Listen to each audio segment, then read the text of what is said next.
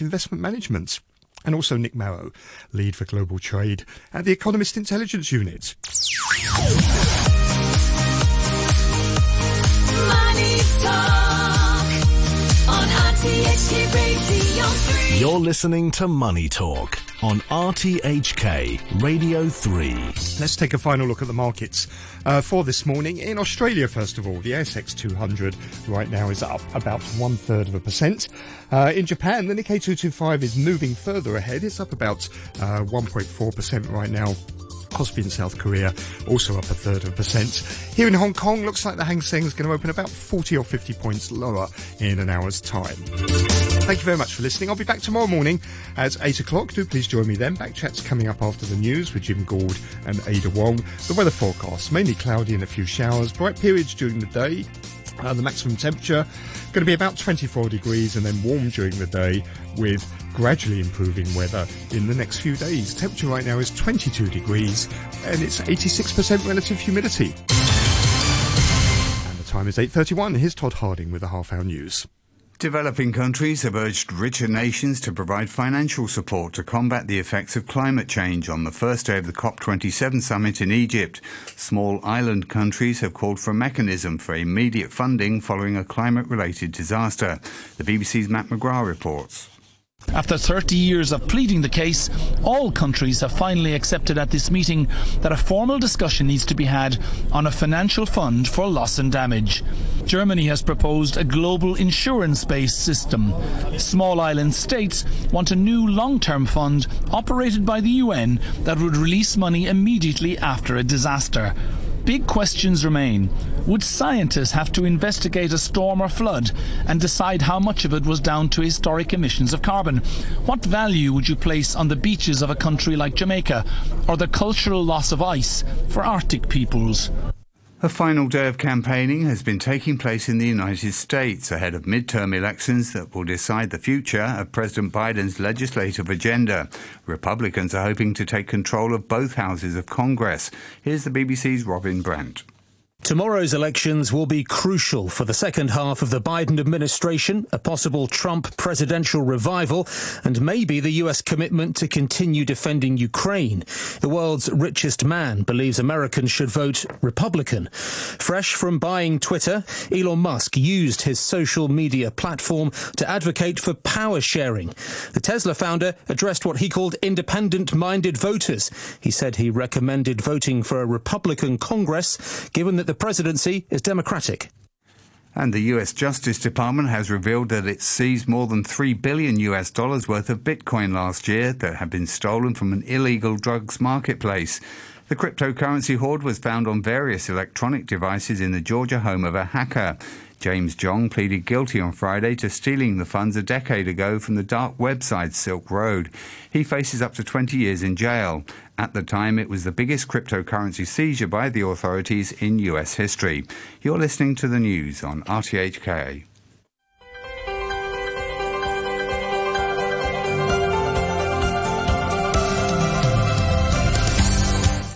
Good morning and welcome to Backchat. I'm Jim Gould and your guest presenter today is Ada Wong. Good morning, Ada. Good morning, Jim.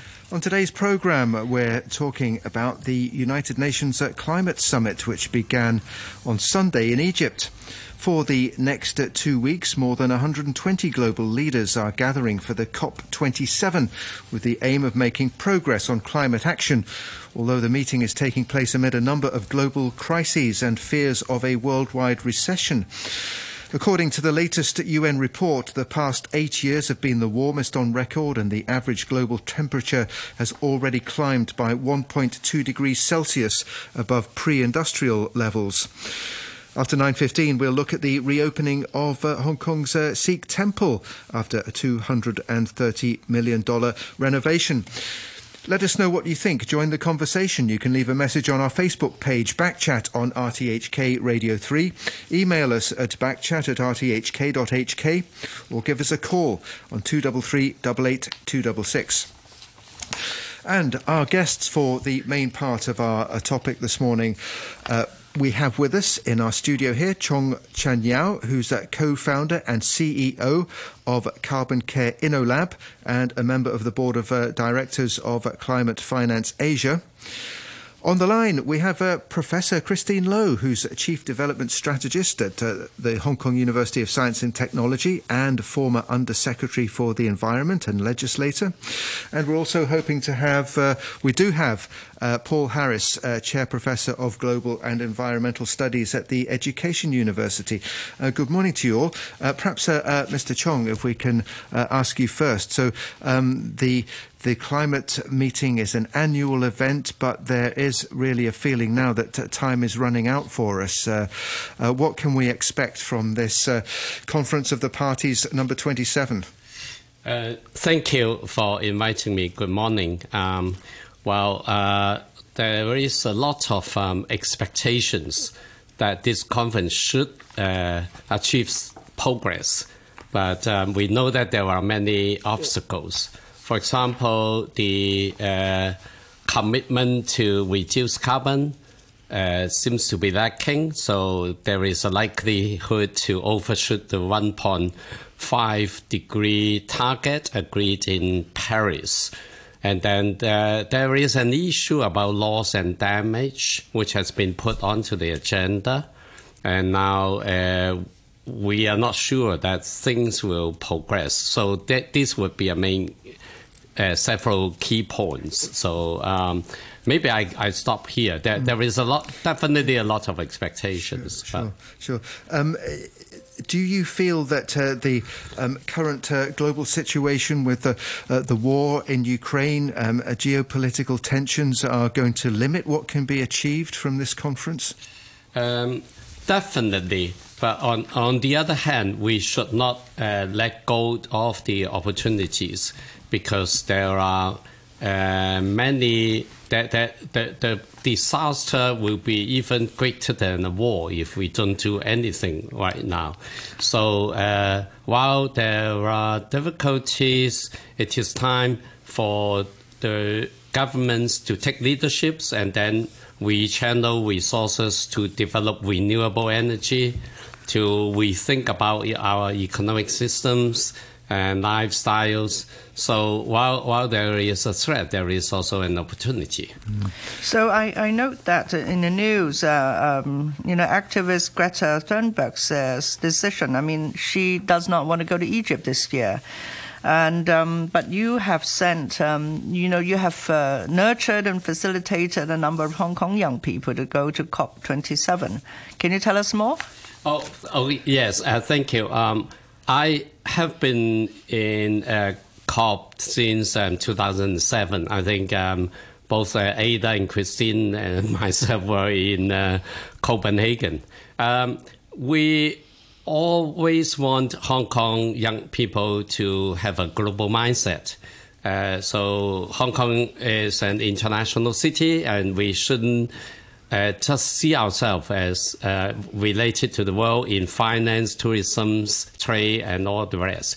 Uh, global citizenship, our responsibility. We are facing the same crisis. So while Greta has been in leadership for some years and will continue to be, many of our young people are still uh, parochial in outlook.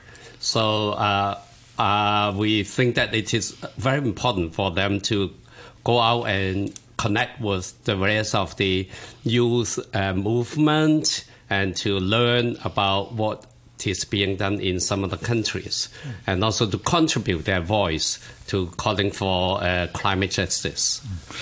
Okay, uh, Christine Loh, good morning to you. Good morning. Thanks very much for joining us. Um, so, there is obviously a pressing need uh, to reduce uh, emissions of greenhouse gases globally. There uh, are various targets, including uh, uh, in Hong Kong, the government has, has the, a target to reduce emissions, and yet um, around the world, we're really not doing very well, right? The United Nations report and the World Meteorological Association uh, showed that uh, carbon and methane emissions hit record levels in 2021. I mean, what hopes do you have for progress uh, from this meeting? Well, maybe I can pick up a point by Chong Chan-Yau. Um, you know, the situation is not good if we're juxtaposing it as you have with what the science is telling us. But in such a situation, when we really need everybody in the world to pitch in and pitch in in a massive way, we have to manage our pessimism. Um, as Chong Chan-Yau said, you know, we still need to continue to do what we can. So I think on the multilateral level, uh, there will be things that uh, will be articulated that we can all join in and expand. So, for example, this is also uh, an Africa COP. This is also one where the title of the uh, event is about implementation. So, if we were also to look at China, which is one of the most influential uh, country at COPs, uh, we can say that you know China banging on the table basically to say, look, I've put forward uh, my implementation plan at the last COP, and this year it's really important that we have governments put their plans on the table.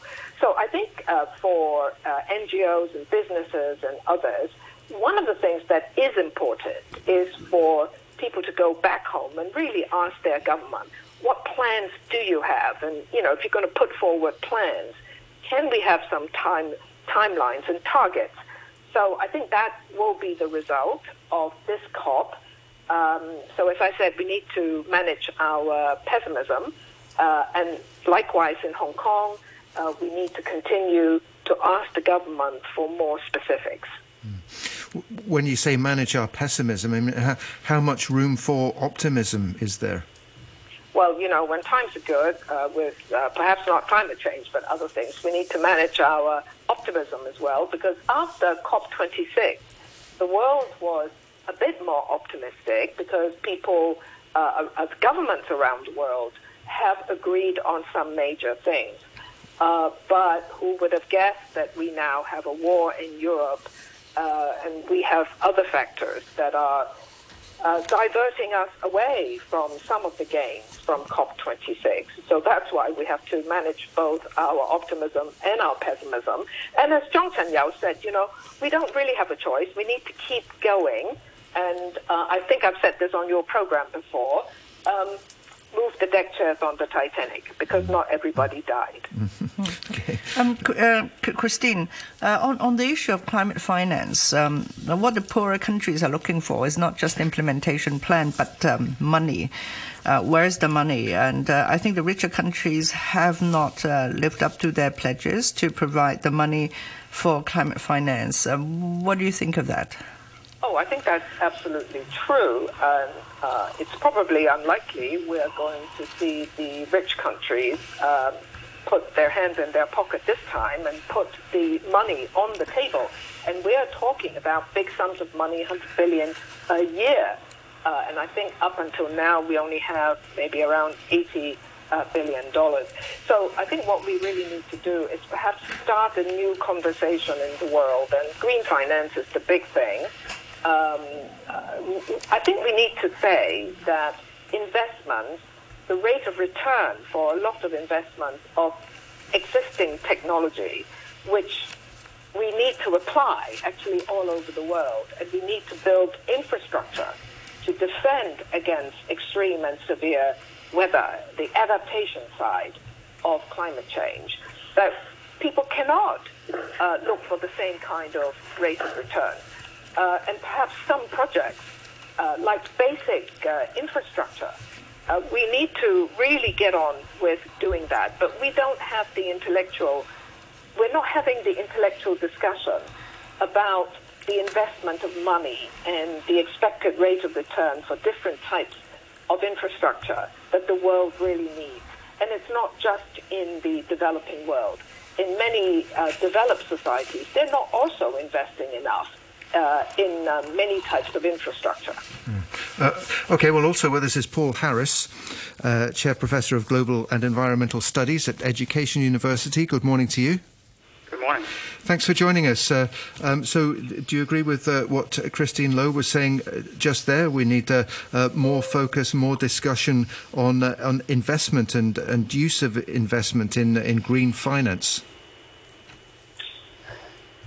Well, well, well certainly the short answer is uh, yes, uh, more is needed. But I, I, I would characterize the, the the comments so far this morning as as um, incredibly optimistic. And I know they don't sound that way, but given the scale of the problem, I think they are. Uh, with respect to financing, as, as Christian Loh points out, pledges have been made uh, uh, to provide developing countries with uh, 100 billion, that's with a B, uh, per year by 2020. They haven't done that. They've managed about half of that if you use the accounting methods that the funders prefer, which which lumps in existing uh, funding uh, for climate ch- for other issues into uh, climate change. So we're just nowhere near the 100 billion. And what is actually needed uh, by developing countries, according to a recent analysis, is two trillion dollars per year with a T, two trillion. So orders of magnitude here more are needed uh, by 2030, and uh, we're not even meeting the paltry pledges that have um, been made so far. So when it comes to funding, um, it has, hasn't even begun, and that is for um, adaptation when it comes to so-called loss and damage for the actual suffering that is being experienced uh, on a day-to-day, year-to-year basis by developing countries. There's been no progress at all. Um, now, if we look at this problem sort of more broadly, uh, you know, bear in mind that this is COP27. Uh, uh, this is a conference of the parties to the Framework Convention on Climate Change, which was agreed in 1992 at the so-called Earth Summit. COP1 was in 1995, so we've had 26 between, this is the 27th COP. Uh, global emissions of carbon dioxide in 1995 at COP1 were about 23 billion metric tons per year. Now, they're about 34 billion metric tons. So, uh, the, the, the international process, the efforts to take the first step of stabilizing emissions and then starting to bring emissions down uh, has utterly failed completely over three decades of negotiations. Uh, and much of the damage is being done right now. So, um, since uh, the Industrial Revolution began, so we can date that to about the middle of the 18th century, Yeah. um, about half of emissions of the entire period since 1750 to today have been emitted in the last 30 years. So during that process of trying to get emissions down, half of all human emissions since 1750 have occurred. So the process has, has failed utterly. Now, you know, we can get into the details of why that has happened, why Hong Kong has failed so utterly. You know, Christine Loh is the most qualified to tell us, you know, the internal processes that in government that prevent prevent more action. But you know, we've already had 1.2 degrees of global warming. Even if all the Paris uh, pledges are implemented, we're, we're going to have more than three degrees of warming, but those pledges won't be implemented. Uh, there's 100 leaders now at um, in Sharm el Sheikh, uh, but uh, Xi Jinping is not one of them, and, and, and you know that suggests that China doesn't take this issue very seriously. Yet, um, 25 to 30 percent of global emissions causing this problem uh, are from China. So there really is very little prospect of of, of uh, progress. Is uh, is part of the problem uh, uh, global um, tensions, um, geopolitical tensions, instability? Obviously, relations between the United States and China are, are not very good at the moment. Is that is is that going to uh, limit what can be done in terms of? Um, you know, getting a agreement among the world's uh, uh, major polluters to uh, uh, to you know to, to limit emissions and and try to make some progress. Yeah, again, the short answer is yes. Th- there's always something, right? There's always, you know, one year there's a global uh, economic downturn. The next year there's a war. The next year it's uh, bilateral tensions. There's always some, there's always something, right? And and China, as we know, is is held you know, the climate change cooperation with the United States, the second largest emitter, um, uh, hostage to you know cooperation on Taiwan and other issues. They blatantly said there will be no cooperation on uh, climate until the United States gives in to China's demands on Taiwan. So. Um, I I recognize the importance of Taiwan for, for Beijing, but um, you know the rest of the world recognizes that there are more important things, and if the largest emitter is you know just is just going to be a crybaby whenever somebody mentions the word Taiwan, and and and you know put the world hostage to Beijing's preferences on that one particular issue, then you can see again where there really isn't much hope. But you know, there, I, I don't want to deny that there has been progress. So things would be worse had governments not been trying to address this problem. So. Uh, you know, the prospect for uh, global warming you know, at the end of this century would be much worse not had the work that people and, and industries and governments around the world are now doing hadn't hadn't occurred. But you know, uh, achieving 1.5 degrees of you know limiting global warming to 1.5 is impossible. And I think anybody that suggests otherwise uh, simply isn't living in the real world. So, Chong Chan-Yau, how can, how can this process be reversed? Well, I think um, Paul is right to highlight the difficulty. I think um, we did we didn't do do that at the beginning. So think, uh, so he he's he's right to point out the huge obstacle in front of us and the uh, uh, tremendous uh, difficulties we have to uh, overcome, achieve the government leadership. Now, um, but as uh, NGO people, as people from civil society, uh, as uh, people who contact young people on a daily basis, we don't want to give them despair. Well, we have no room for despair. We we just have to fight on. So um, if we cannot achieve 1.5 degree, 1.6 is still good, or 1.7, or whatever that is better than now, um, because we know that it means a huge number of people's uh, life, livelihood, uh, there will be uh, uh, loss of um, habitat, loss of um, people's homes, uh, islands will be flooded and drought, um, food shortage will come into play, and it will happen very soon, and it is happening now. Uh, so the Horn of Africa, there are, uh, is now the fifth rainy season that has no rain. And while in Pakistan, one third of the country is being drowned.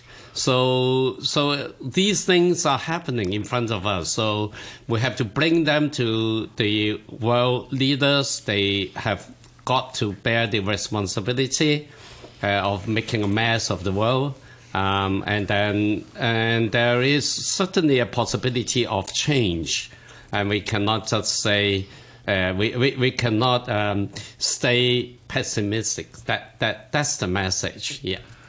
Um, Chen, Chan-Yau, in Hong Kong, as you said, uh, sometimes we're quite parochial, and Yeah. uh, the fact that Pakistan has the worst flood ever, I don't think that's uh, you know that's something uh, the young people talk about in schools, in universities.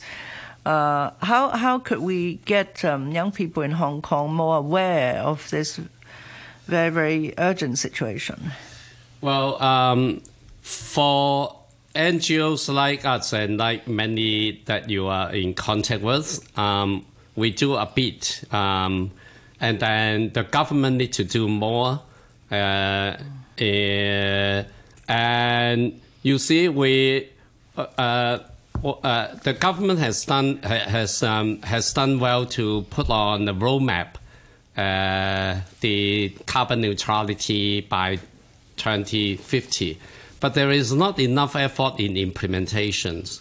And um, uh, recently, I mean, the case of um, Miu shows that the government is entirely powerless. So they uh, recycle economy issue has been reduced to an issue of rental dispute or rent, uh, lease dispute. So it, it, it, it just shows that so many young people are trying to say, well, we want to do something, but uh, you tell them that no, we have a we have some other considerations like where uh, lease. uh, and so I, I, think this is just a case. So, so the government has to lead by showing us. For example, there has been a chance in the last um, last week's um, global summit to talk more about green financing, sustainable finance, how Hong Kong can contribute. But that was not the message. The message was come and earn more money. So, so, so the government needs to build into the, its own policies uh, and messagings that is so important that we are concerned about the world and we can make a contribution to. Uh, I have even a wild idea that, however financial difficulty we may have in this city, we still is a city of wealth. We can still make a contribution to the global climate fund. Uh, uh, and that shows Hong Kong on the world map. And then that would pass a message to the young people. So, yes, education, we have to do a lot. Um, and policy, we have to do a lot. And also, um, private sector, maybe I can leave that one okay. for other commentators. Sure. Okay. Okay. Just, just for the benefit of our listeners who may not be aware, so uh, Mil Mill, that's the uh, the drinks recycling uh, operation which uh, uh, ran into a problem with its uh, rental agreement. And, um, um, uh, Christine Loh, because uh, I know you're just with us until nine o'clock, um, could I ask you about uh, Hong Kong's targets? Um, I mean, uh, as uh, Chong Chan-Yau mentioned there, carbon neutrality by 2050, a, a 50% reduction by 2035. Is that achievable? Um, I think what we need in Hong Kong is a um, clearer roadmap as to how we save energy in terms of decarbonization. Um, we are also having the government come to a HKUST event on the 10th of December to lay out in a more comprehensive way how they're going to deal with adaptation planning.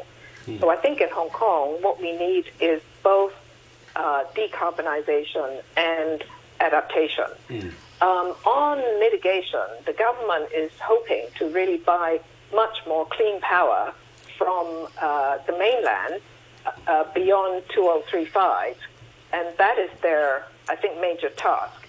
But that power, that that energy might cost a lot more money. Uh, and what we really need to do in Hong Kong is to go gangbusters on energy efficiency. And obviously, I think we will all agree we need to focus on making our buildings uh, the way we live, right? You know, you and I, how we use energy, as well as retrofitting our existing buildings to operate at a much more energy and water efficient level. This requires the uh, amendment and revision of standards uh, uh, for buildings and related areas. For some reason, this is an area the government has yet to really make those revisions. I mean, it, you know, it's not rocket science. Um, but I think in Hong Kong, it'll be very useful for us to target on the areas which are doable with existing technology. Uh, I think if we can rouse up people in Hong Kong uh, including the business sector, including the property area, including people in the built environment area who knows what to do.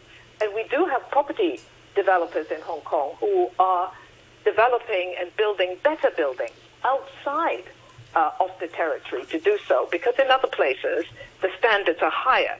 So um, uh, you see why we need to manage our pessimism, but actually the optimism is there are things that we can do in Hong Kong if we can get the public sector, meaning the government, mm-hmm. and the private sector and the community to discuss and get on with it.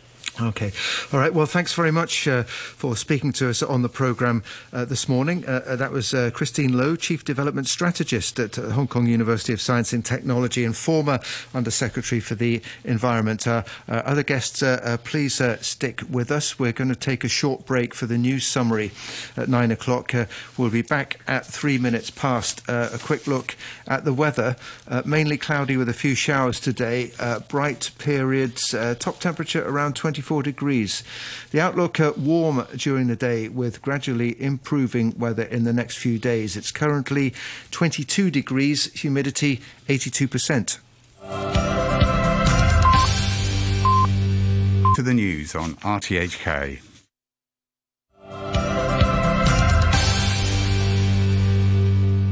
And welcome back to Backchat with uh, Ada Wong and me, Jim Gould. And this morning we're talking about the uh, the UN Climate Change uh, Summit, which is taking place currently in Egypt. The COP27 Conference of the Parties, uh, number 27. Um, we have uh, with us uh, in our studio Chong Chan-Yau, who's uh, co-founder and CEO of CarbonCare InnoLab and a member of the board of uh, Climate Finance Asia. And also on the line, uh, Paul Harris, Chair Professor of Global and Environmental Studies at the Education University. Um, just uh, uh, resuming uh, where we were uh, leaving off before, um, we, we, we- well, we were talking about what can be done, um, what we should be focusing on, uh, uh, levels of optimism and pessimism in all this. Paul Harris, you were giving us some fairly stark figures about uh, uh, 23 billion metric tons in the 1990s, 34 billion metric tons being released now. Um, can you see any way that this process can be reversed? As I noted earlier, and I think uh, the other speakers have, have mentioned, you know, things are being done, and I, and I think and I think it is a valid point that uh, we want to try to limit uh, global warming and other uh, aspects of climate change as much as possible. But I think we need to accept and recognize that you know it's more it's more than a climate crisis now. Yesterday, the United Nations Secretary General Antonio Guterres said that uh, I think I'm quoting here: "We are on a highway to climate hell," and he sa- and he says we have our foot on the accelerator. Yeah. And I think this characterizes the situation. This isn't Greta Thunberg, the activist, who would say something identical. You know, this is the head of the of the United Nations. You know, who has probably the best perspective on the failure of nation states and other actors to deal with this problem. Yeah. The, you know, the climate scientists who were relatively silent for a couple decades uh, and now are more outspoken um, are, are now absolutely forlorn because they they even they are surprised by the impacts that they're seeing around the world. I think the impacts that are being felt even now are the types of impacts that they expected would be felt much later in this century in, in a worst case scenario. Uh, so, and, and, and I think they are the, the ones that are most pessimistic now. And increasingly, they recognize that, you know, while there are techn technological and engineering uh, uh, solutions to this problem, when it, when it comes to the politics of the issue, when it comes to societies, I mean, we can't even get people to stop eating meat, for example. You know, one, two things that have to be all but eliminated on this planet are the burning of coal and the consumption of most uh, uh, livestock, uh, you know, that are reared in, in, in large quantities. Uh, but that simply isn't happening. You know, in, in China, for example, uh, coal uh, production and consumption burning is increasing, not decreasing right? So right now we're we're sort of on on the road. If all the governments do what they say they're going to do, uh, by uh, 20 by, by the end of this decade, when we when emissions have to fall roughly half, according to the scientists, to stay within the 1.5 to 2 de- 2 degree limits that we're aiming for, um, wh- what we're actually going to achieve is something on the order of three percent. You know, China, uh, India has said that it will peak its emissions in 2070. excuse me, reach its carbon neutrality in 2070. China is saying they'll reach carbon neutrality in 2060. Most of the developed world is saying 2050. Uh, even now, China is saying that emissions will continue to increase until 2030. That's when emissions. So you can see the trajectory everywhere is, is going in the wrong direction. Now, I think that will reverse. We're getting you know predictions from the International Energy Agency and others that we're eventually going to reach a peak in emissions, perhaps fairly soon in the next five years. But even then, we're only reaching this peak and, and unless emissions drop precipitously, very, very, very quickly, then, then climate catastrophe will, I, I can't think of a better word, but, uh, you know, climate hell is the way Antonio Guterres describes it. Yeah. Uh, and, and we know that we're not, there's no immunity. You know, developed countries are now feeling it just as much as developing countries, although, of course, they have more So, um, so um, uh, everybody's feeling it, and and uh, the economist uh, says that uh, we should say goodbye to 1.5 degrees. And Chong Chan-Yau just said if 1.5 is no longer the target, then 1.6, 1.7. Um, are the countries in Egypt now uh, pretty much aware of this? And do you think a new target would be set, Professor Uh, Harris? No, no, no, there, there, there, uh, there will be no new targets set. Absolutely not, uh, as far as temperature increases. But just to clarify, you know, we're on track now for you know three degrees more or warming. So you look around the world and see all the things that have been happening. The Pakistan floods, just one one example. That's just from 1.1, 1.2 degrees of warming. So, so the, the, the impacts of two degrees, two and a half degrees, three degrees, uh, I personally think it's impossible to achieve two degrees.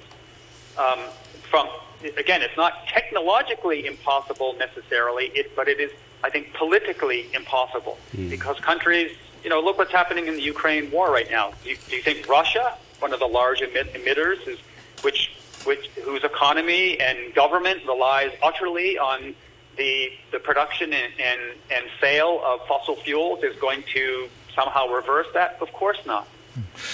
Chong Chan-Yau, the uh, UN Secretary General Antonio Guterres, also said uh, we either have a, a climate a, a climate deal or a, a mutual suicide pact. I mean, these are very very strong words that he was using, weren't they? And, and uh, as uh, as Paul Harris said there, you know, we're- we're on the on the road to climate hell with our foot on the accelerator. I mean, I mean, are these statements strong enough to make a difference? Um, well, let's see, uh, because uh, it's very good for um, the leaders to make uh, very bold, attractive uh, statements in conferences, in COPs, and, and then follow up with action when they're home.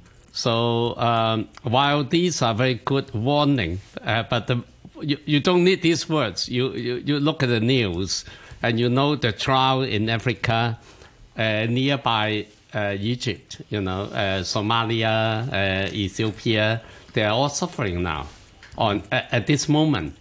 So, um, so I, I, I think the uh, civil society, uh, we still hope that uh, the citizens' voice will have an impact on the government and business as well. So um, I think uh, last year in Glasgow, the uh, business come together and form an alliance for net zero, and hope that they follow up.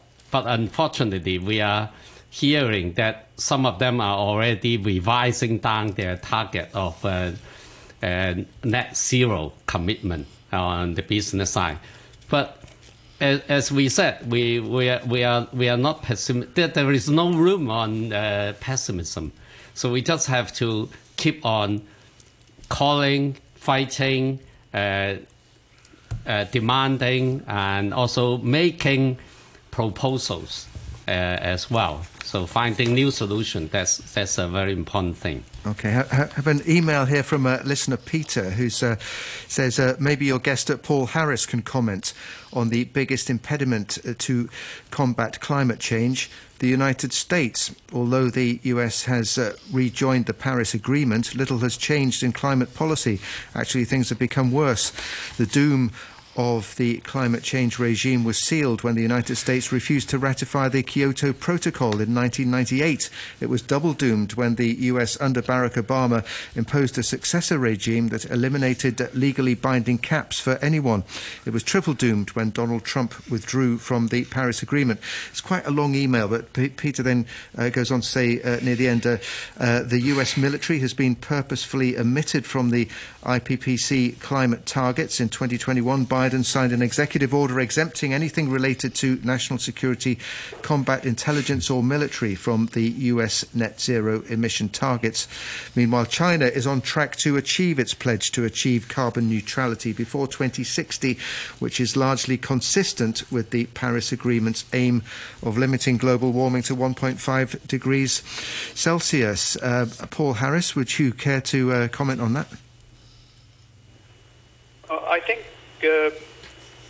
I would agree with uh, everything that was said about the United States. Uh, I, th- I think uh, I, I really don't have anything to add to that. Um, I, I think the, the comments on China are are divorced from of reality.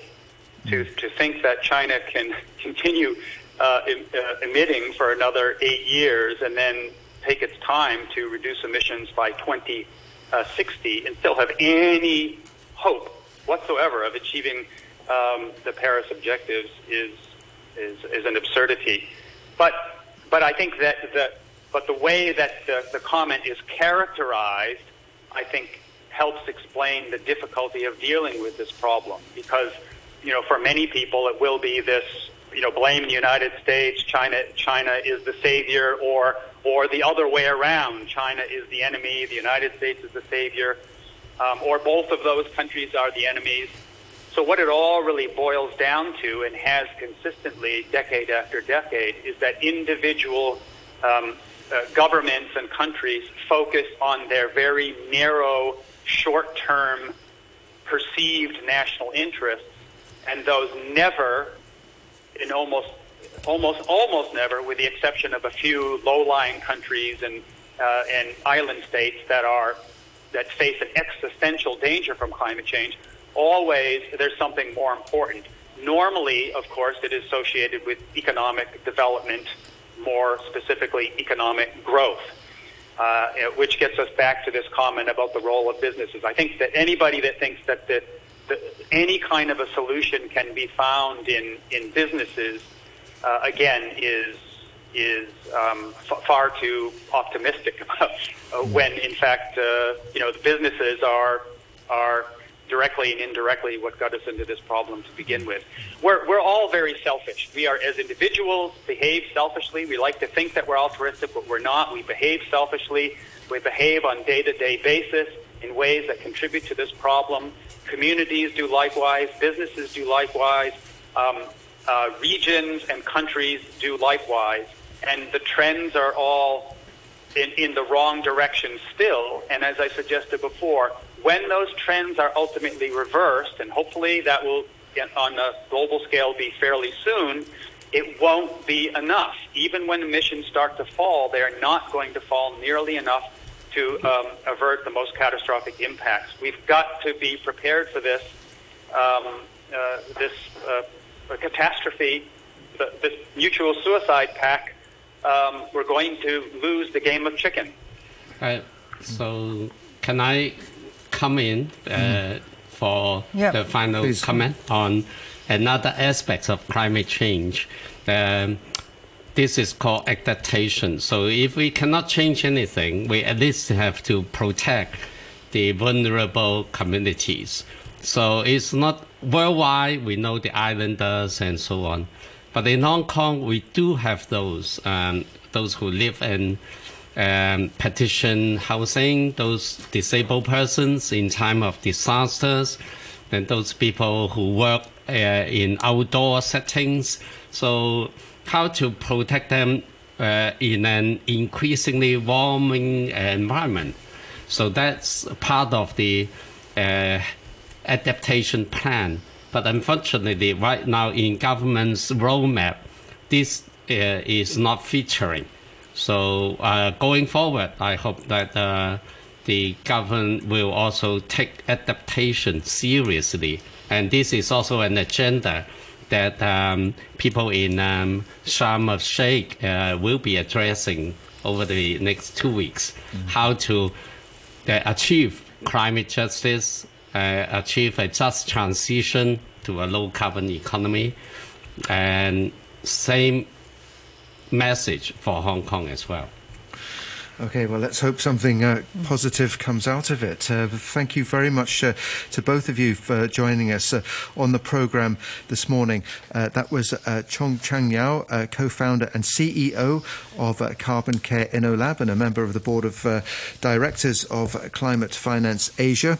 And thanks very much to Paul Harris, chair professor of global and environmental studies at the Education University of Hong Kong. And before nine o'clock, we heard from Christine Loh, Chief Development Strategist at uh, Hong Kong University of Science and Technology and former Under Secretary for the Environment and former legislator. For the last uh, 10 minutes or so of this morning's programme, we're going to turn our attention to uh, a different topic.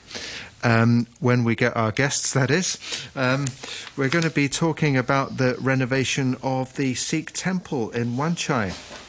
Um, you may have uh, seen uh, in the newspapers, you may have heard on our radio, on RTHK radio in Hong Kong today, this morning, and last night, um, a very nice feature about the renovation.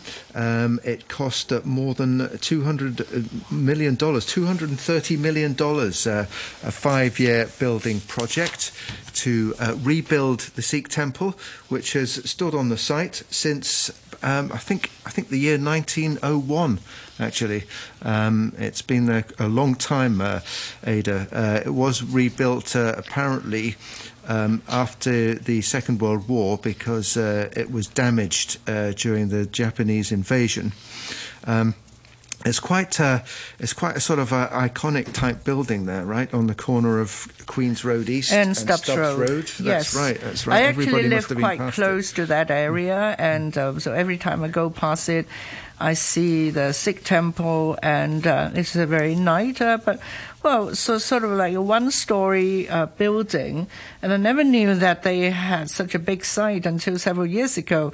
Um, that there was the hoarding, and then suddenly I saw a big building uh, coming up, and I thought they must have sold the piece of land to to somebody else, and so so that um, you know normally you know churches um, elsewhere would uh, cooperate with uh, property developers uh, so that you know let's say they, build 25 stories, uh, and but the ground floor remains a church, you know. But um, but it was not the case for the Sikh temple, and um, so now, uh, you know, after the hoarding, you know, it um, it became a really uh, magnificent building.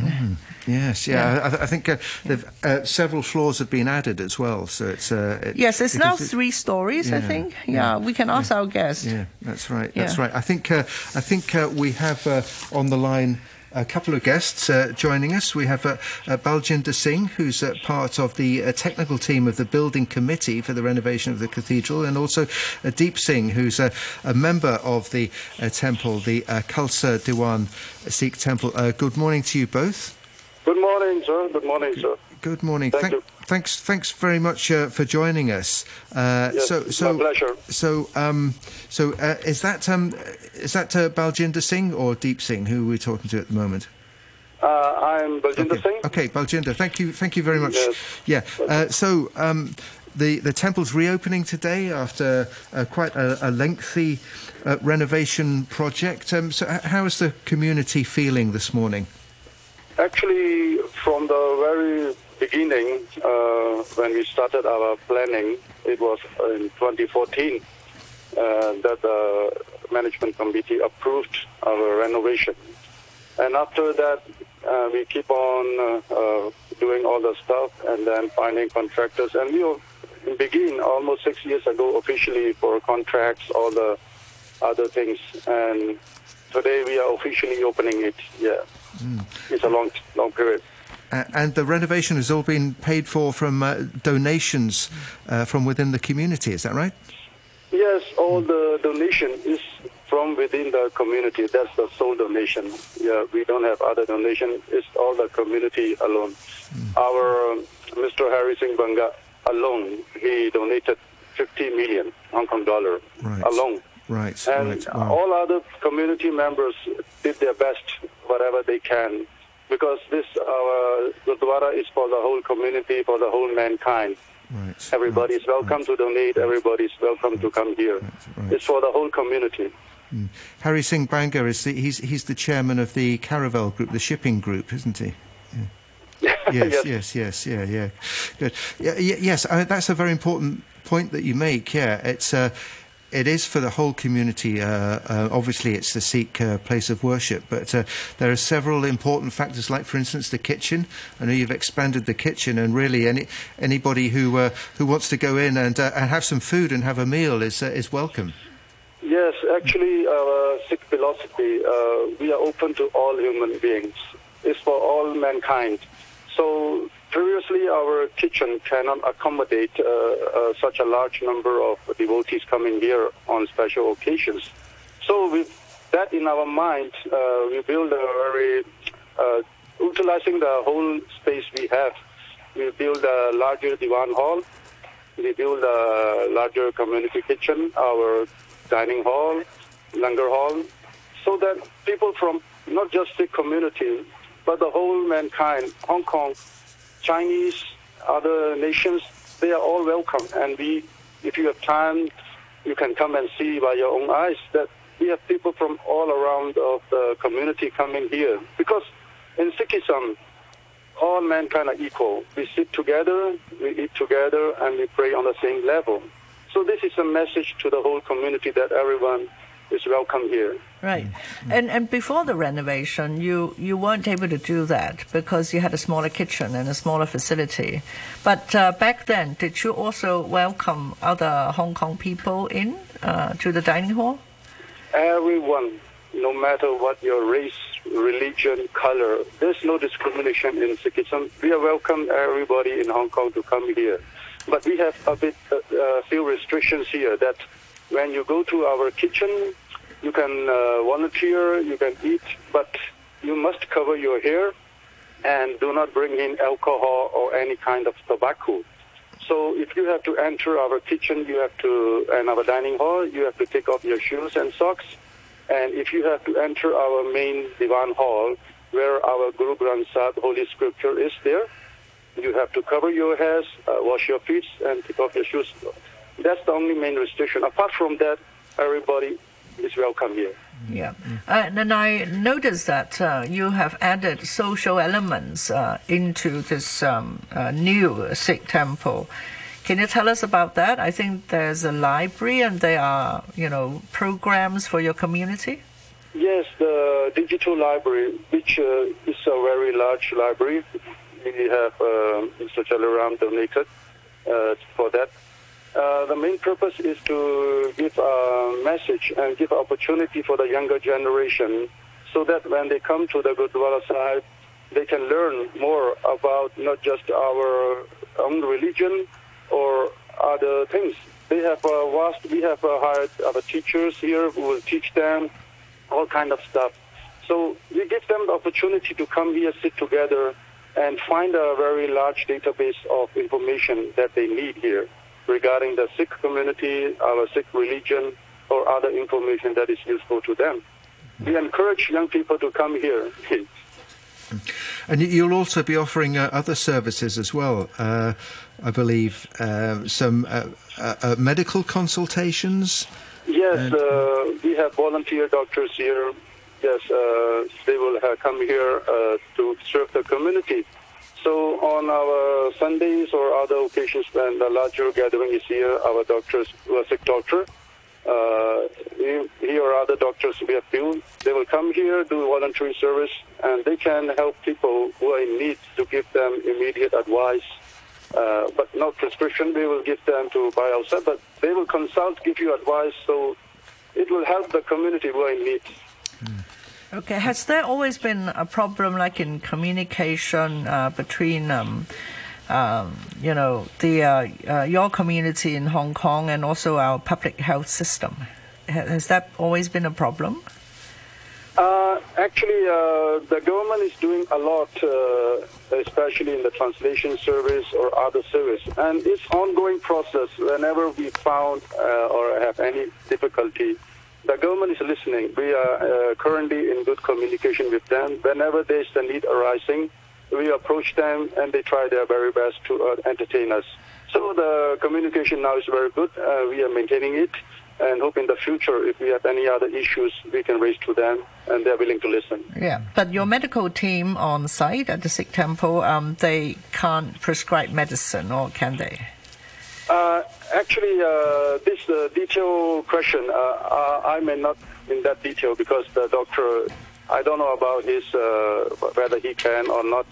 So in detail, I think we have to ask our doctor who will be on duty that time. Right. Uh, and I notice also that you'll be offering uh, language lessons, uh, not only in Punjabi but also in Cantonese. Yes, uh, actually, we uh, we will be inviting uh, uh, NGOs to come here, give us uh, other Chinese classes or other classes that the community need. Not just learning.